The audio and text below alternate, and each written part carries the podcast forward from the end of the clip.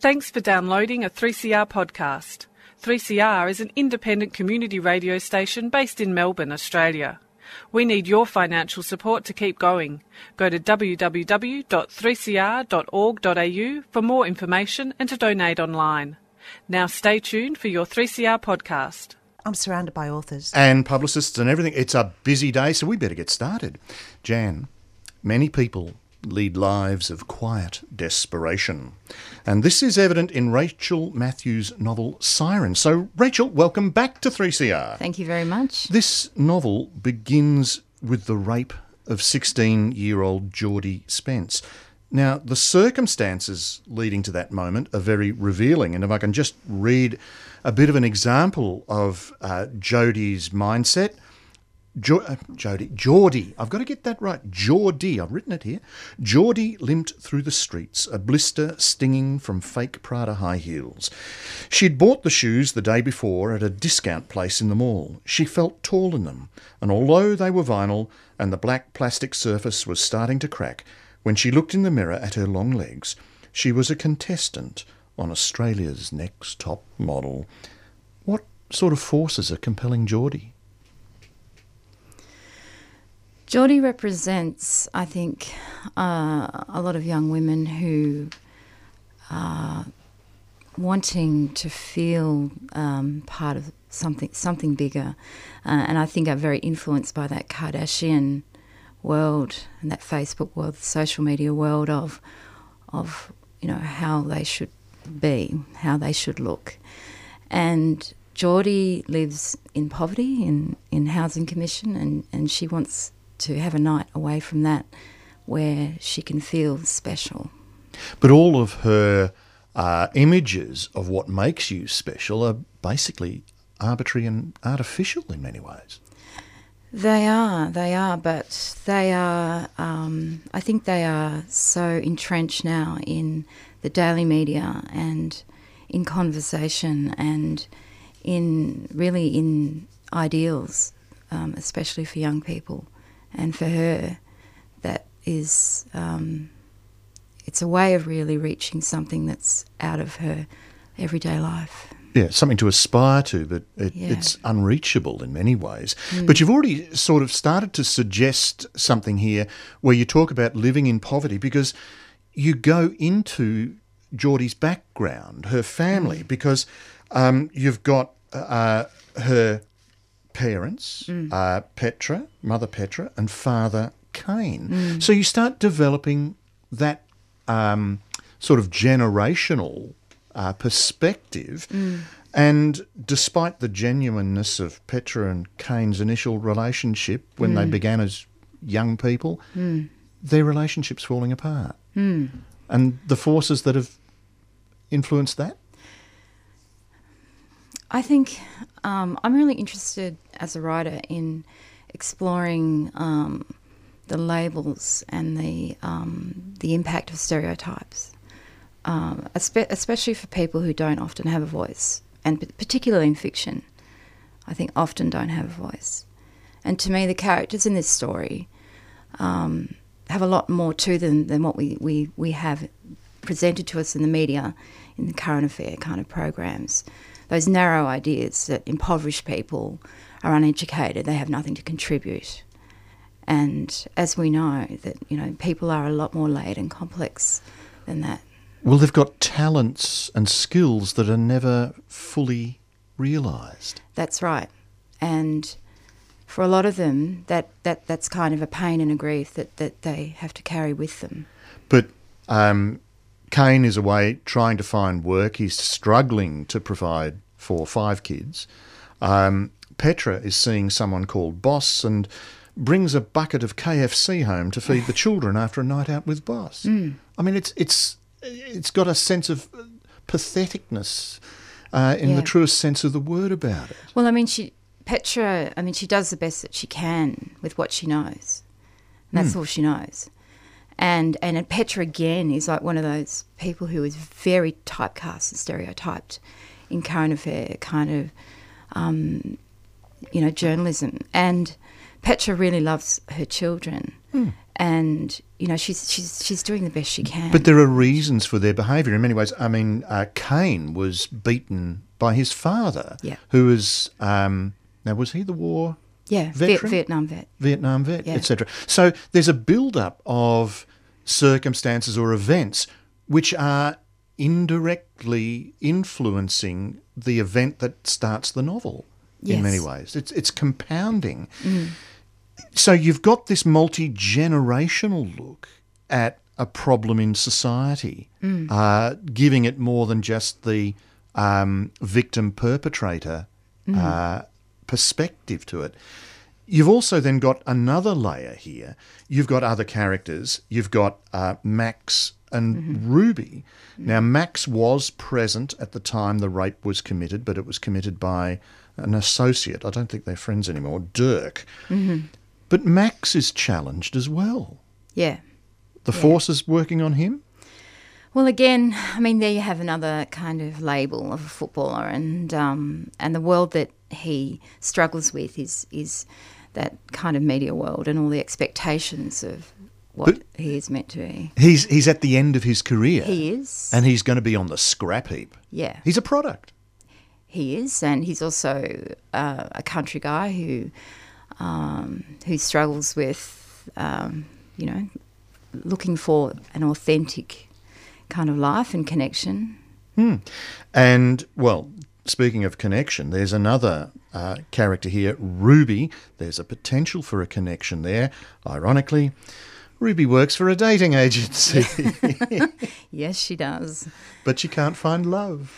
No, and uh, you know, Ruby uh, also represents the stereotype of a, a very educated woman who doesn't have children, who, um, in many ways, you know, has has built her career, but is still feeling that that social pressure and expectation um, to be something that she's not.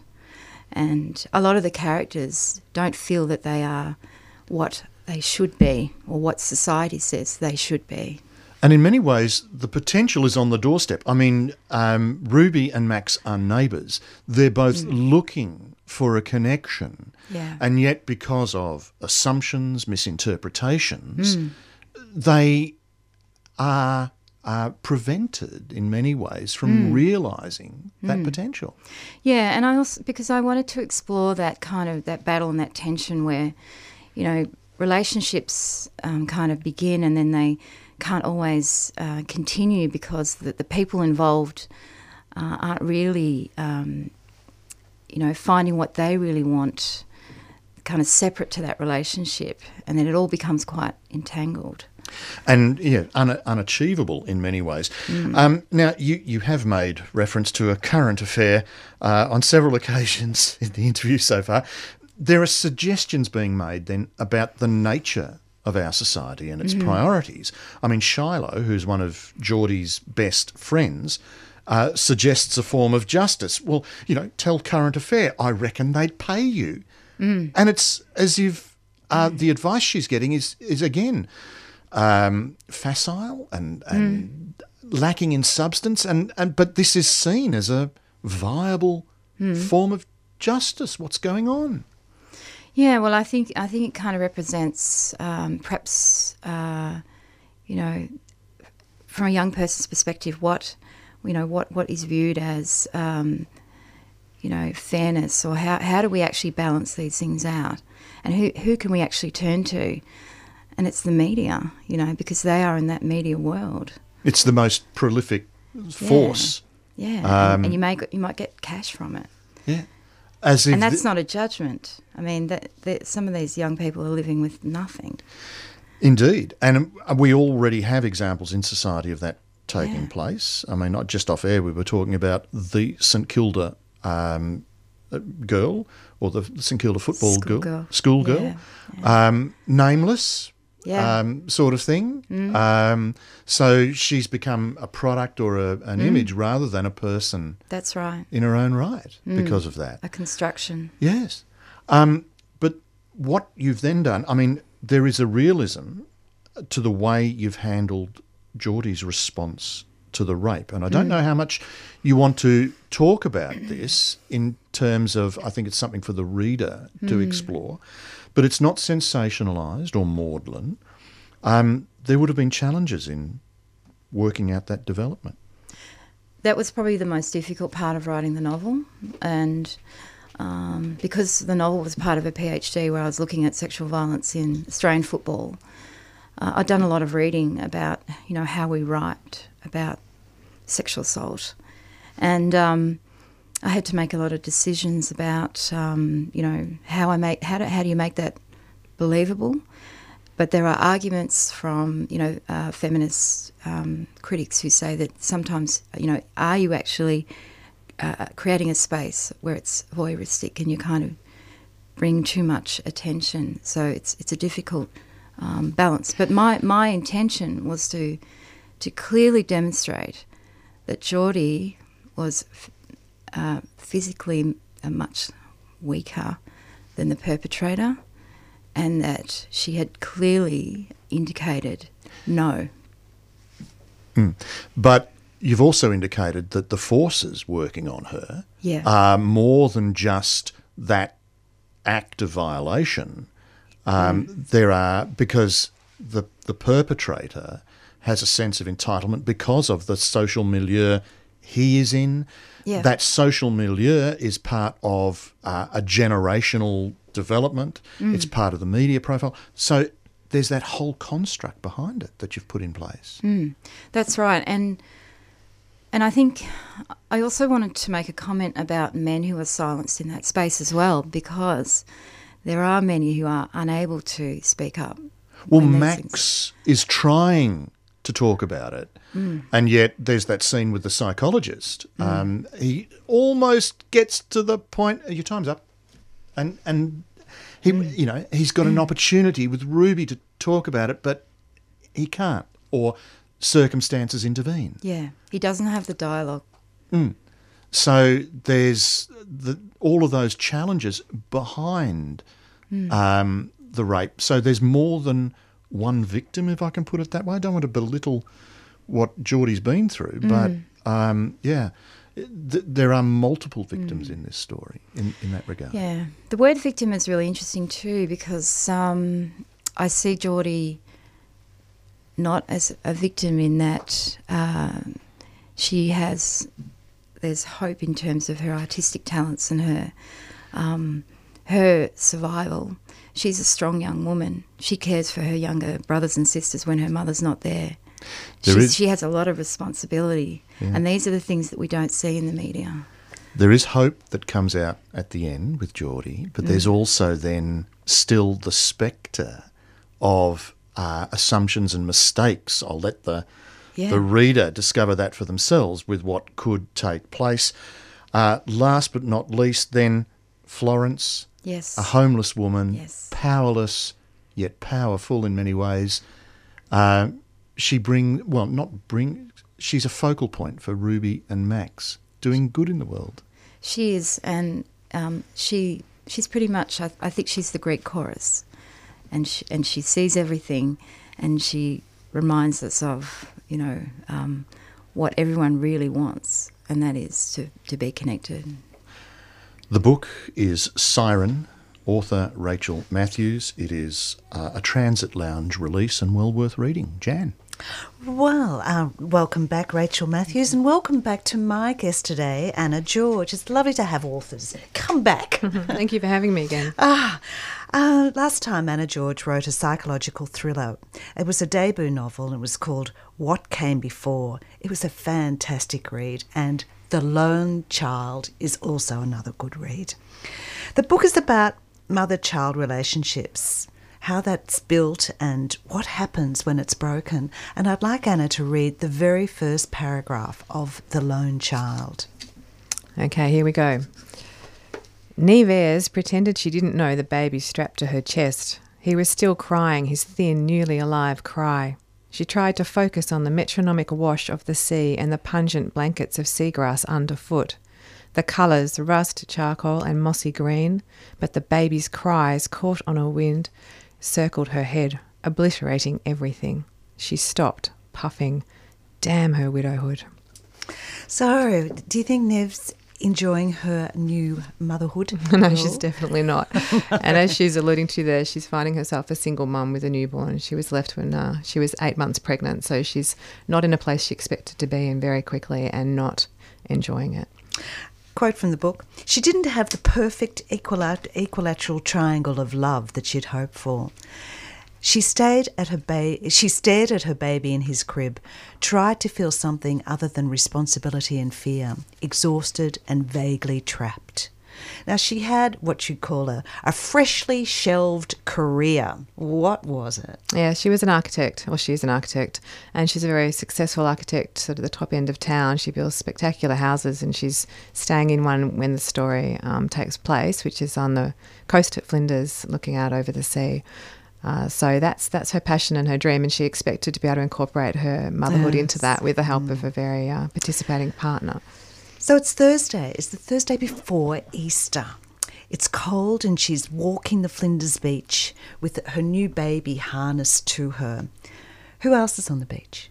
There's a little child on the beach. There's nobody else but some birds and this little child. And she sees this little girl playing amongst the rock pools and wonders who's responsible for her? Where is her keeper? Where is her mum? Where's her dad? Who's out there? And then as she waits and watches, she realizes nobody's there. Nobody's coming. Nobody's there. And she remembers this beach very clearly because this is where she lost her own mother. Yeah, this is the scene of the a big loss in her life when her mother went for a swim. And this, well, with the sleeplessness, she has these uh, memories of her mother coming back, and uh, we sort of start to wonder whether she's actually rational. Mm, well, she's sleep deprived. Um, I wouldn't want to say all new mothers are irrational, but um, sleep deprivation is a pretty fundamental um, problem for your thinking. So she's very foggy. So from here we go into a split narrative to the young girl's mother, Leah Chalmers.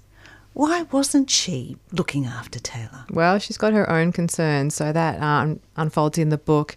Uh, she's struggling. She's got two little girls of her own, and she's an aged care worker. She comes from a very different walk of life to Neve. Uh, and she's grappling uh, with her situation where she's been derailed, which she didn't expect to be. She's struggling to make ends meet. Ah, yes. Well, she'd lost her own mother too, didn't she? Yeah, she? she's also lost her own mother and been raised by her grandmother, who's also in a different away. way to the way Neve lost her mother. Yeah, that's right. That's right. Her mother disappeared. Her mother, well, she left. Her mother, Neve's mother, disappeared literally. Her husband Mitch lost his job, and another quote How quickly his shame would spread from him to them, and how much damage it could do. Mm, so everything got derailed then. So, how could Leah possibly lose her children? Well, would you believe it's not that difficult to lose your children every so often? I think there'll be few parents out there who haven't um, turned and thought their child was behind them in a shopping centre or at the beach or at a picnic ground and realise they're not there and have that terrible moment for a couple of seconds or maybe a few minutes and then hopefully, usually, you find your child. But this little kid, this little child's been a bit of an escapist. Yes, she does. She does go for the odd dash. And where was she found last time and brought back by the police? Yeah, she was sitting in the middle of Nepean Highway and down on the Mornington Peninsula playing with the flowers. So there's a possibility that um, Leah may lose her, her kids to child protection. Well, that's her fear. That's her fear. Now, back to Neve. There's an accident which causes a hole in her fence on this beautiful property. Why is she wants it reported and she wants it fixed as soon as possible? Why? Well, Neve's a very private person who lives behind high fences and spectacular homes, like I said, and she doesn't want to be vulnerable to the world. So, this big gaping hole in her stone fence um, is something that's important for her to be fixed quickly. So Neve calls the local policeman who would like to come in and take the visit a bit longer, but Neve uh, won't let him anywhere close into the inside of the house. He advises her to hire a tradesman from out of town. Look, the book's about judgment. It's about class and judgment and parenting. And there's judgment around Neve. She's got this wealth um, which her family's made. Her father's gone bankrupt a few times and he's left the country. And there are family trusts that are enabling the wealth to remain in the family. And he left the local community with lots of debt. And that's just a tiny little thread at the back of underlying the book. But I wanted the book to be about judgment top and bottom. You know, Leah feels judged, Neve judges Leah. Leah and Leah's husband have views around rich people. So I just wanted to explore all of that and try and, um, and also for Neve not to have a lot of self awareness around um, her personal responsibility or response to the fact that she's got this wealth that's not exactly ill gotten, but perhaps not really rightfully hers either. Well, in contrast to that, there's the stonemason who's called. What do we know about Sal? Sal is a lovely man, and I wanted to write a lovely man after writing a not very lovely man last time in What Came Before. Uh, and Sal is also motherless. His mother's died in the month before the book begins. Uh, so I've got three key adults here without mothers. And Sal is grieving for his mother, and there's this thread around life after death in the book.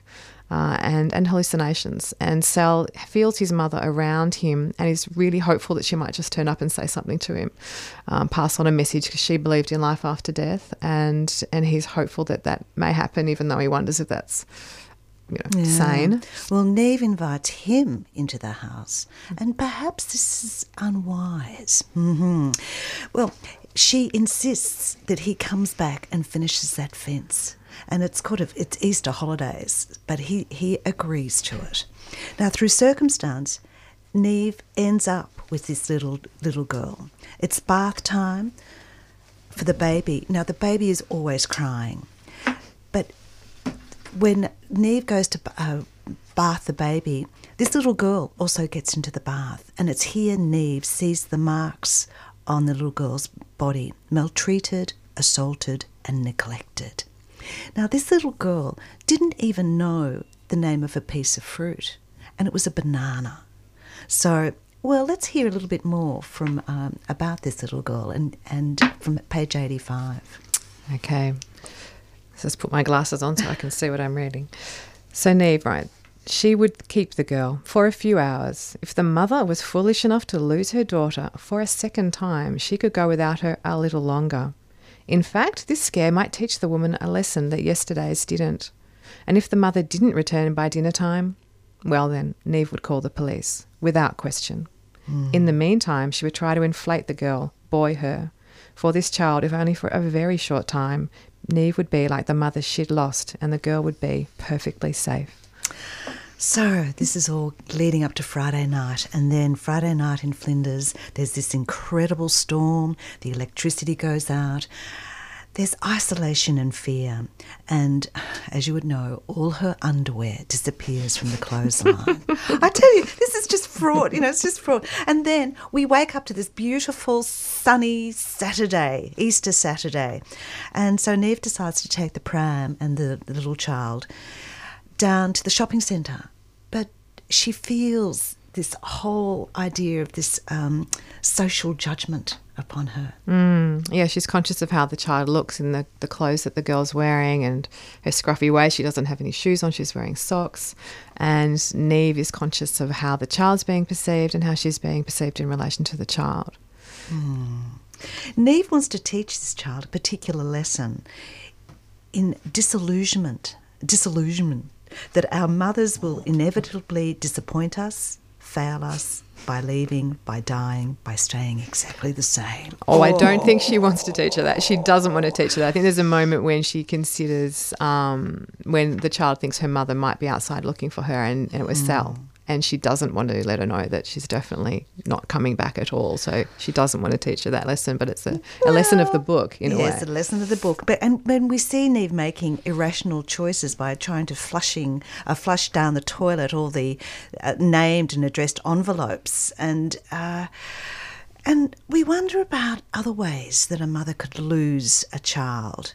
A clinical psychologist may see that a mother is insane and take the baby away. Mm, and we do have a clinical psychologist in it. And possibly, now this, this is what I saw, but um, Anna George, the author of The Lone Child, didn't. I was thinking maybe Neve is doing a, a surrogate pregnancy and she's run away before she could give up the child. Look, this is terrible. This is how you get all of these terrible thoughts going through your mind reading one of Anna George's scary books.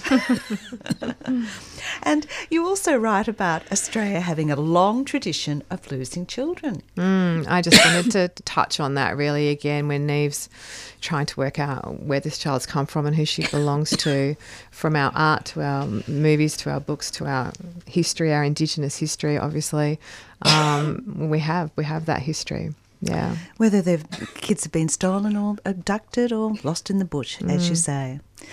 Um, I like this whole th- idea of uh, Taylor's imaginary toys being the African wild dogs. Mm, mm. Yeah, I think um, when you're creating children, you have to make sure they're fully fully fleshed out. Sometimes children in novels can be just trotted off to the side.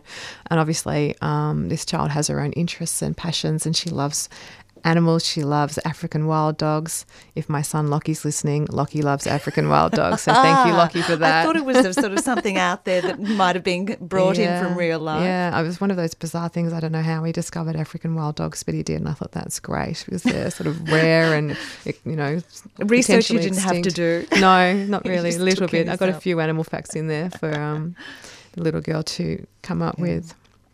Well, really, um, Anna George's book, The Lone Child, is about the challenges and pressures on mothers and the social judgment. It is In our time too. But it's also about um, the preciousness of children and the human need to connect. So it's ultimately a hopeful story, I think.